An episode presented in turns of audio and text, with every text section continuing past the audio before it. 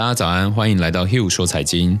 在这里，您不仅可以聆听到世界财经要闻，更可以在此频道与我们一起追踪世界顶尖分析师与金融机构对市场的看法哦。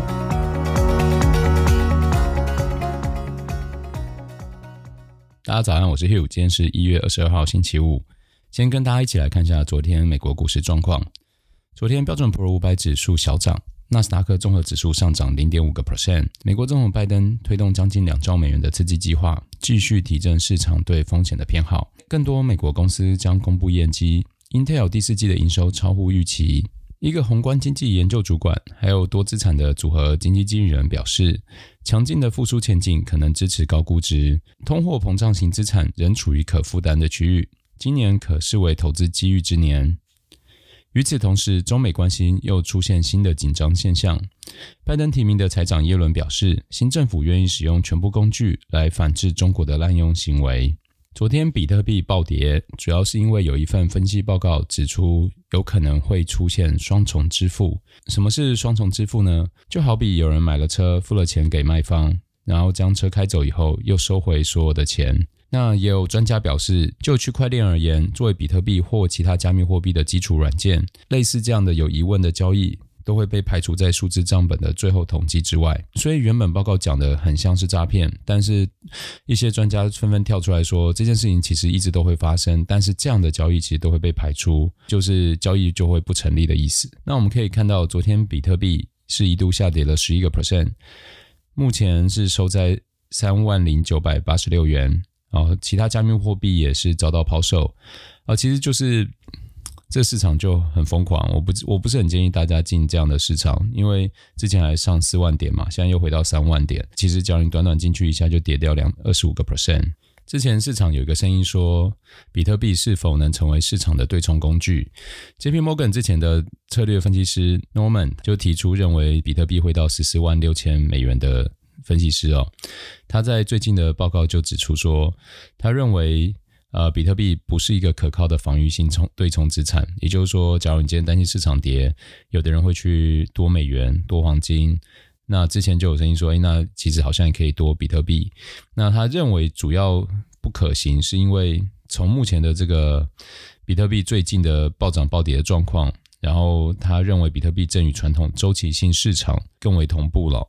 因为，假如这个状况持续下去，它就会侵蚀这个比特币原本可能有的避险功能。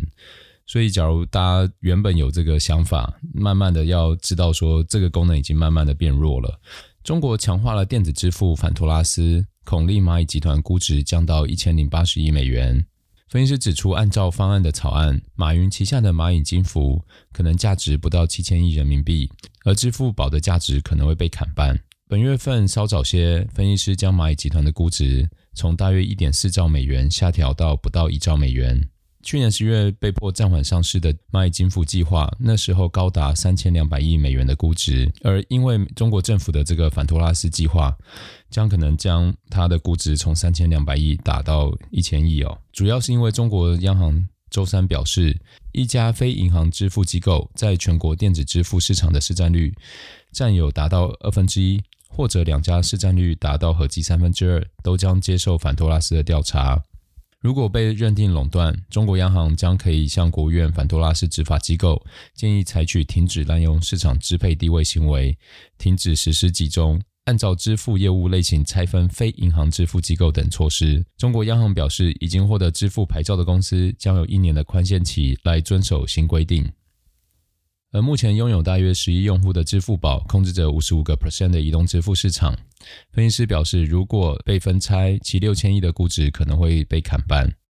接着，今天看到一份关于去年的美国房地产市场的报告，里面提供了一些有趣的趋势，让我想跟大家分享一下。也回顾一下之前提到的 REITs 过去这段时间表现如何，还有我对于未来的一些展望。这是一份来自于 Real Capital Analytics 的报告，他们提供这样的报告，大概已经有二十年的历史了。报告统计超过二十兆美元的商业房地产交易市值，其中最有价值的是，它会提供不同类别房地产的细部数据。为什么很有价值呢？我在十二月四号第三十五集有介绍过 REITs 这个工具哦。有兴趣的朋友可以回去听一下那集的内容。当时我有提到，在美国 REIT 市场其实非常的活跃，而且类别导向非常的强，多数的 REIT 其实都针对特定产业提供服务。正因为如此，这份报告的细项提供的趋势就很适合用来判断哪些 REIT 有更好的前景，更具有投资价值。报告中第一个反映的是商业地产的成交额暴跌。整体的成交额在去年总共下降了三十二个 percent，非常的惊人哦。主要当然是受到疫情的冲击。然而有趣的是，这并不代表房价就跌了，因为成交额下滑主因是买卖双方缺乏共识，买方的买方在疫情的期间对未来缺乏信心，不愿意高价进场，而卖方则是不愿意降价求售，捏紧裤带想要熬过疫情。结果就是平均成交价小涨小跌，但是成交额却大幅缩水。当然，这并不是整体房市一起降温。这次疫情带来最大影响就是社交距离还有消费转型。因此，办公室还有实体的零售业、娱乐社交场所是受创最重的前三名。去年上半交易量总共下降了四十个 percent，零售地产交易量下降了四十三个 percent，酒店地产交易量也下降了六十八个 percent。而这个趋势在疫情出现明确的好转之前，我认为都还会持续下去。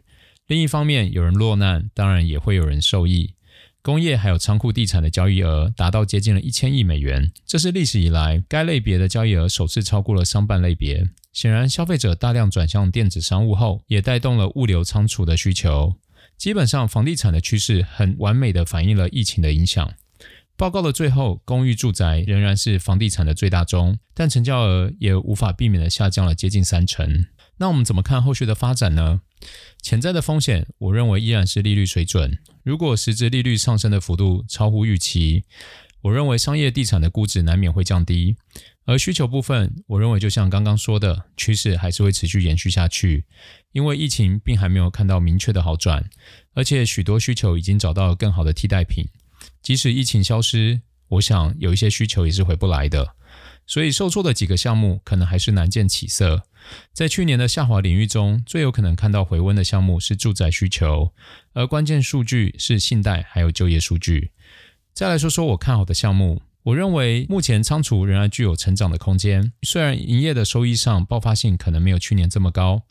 但是股价在去年其实并没有完全反映。其次还是要讲回特定事业的管理，那就是过去分别提到的通讯基地台，还有大麻设备提供商，也就是我在十二月四号第三十五集提到 AMT 还有 IIPR。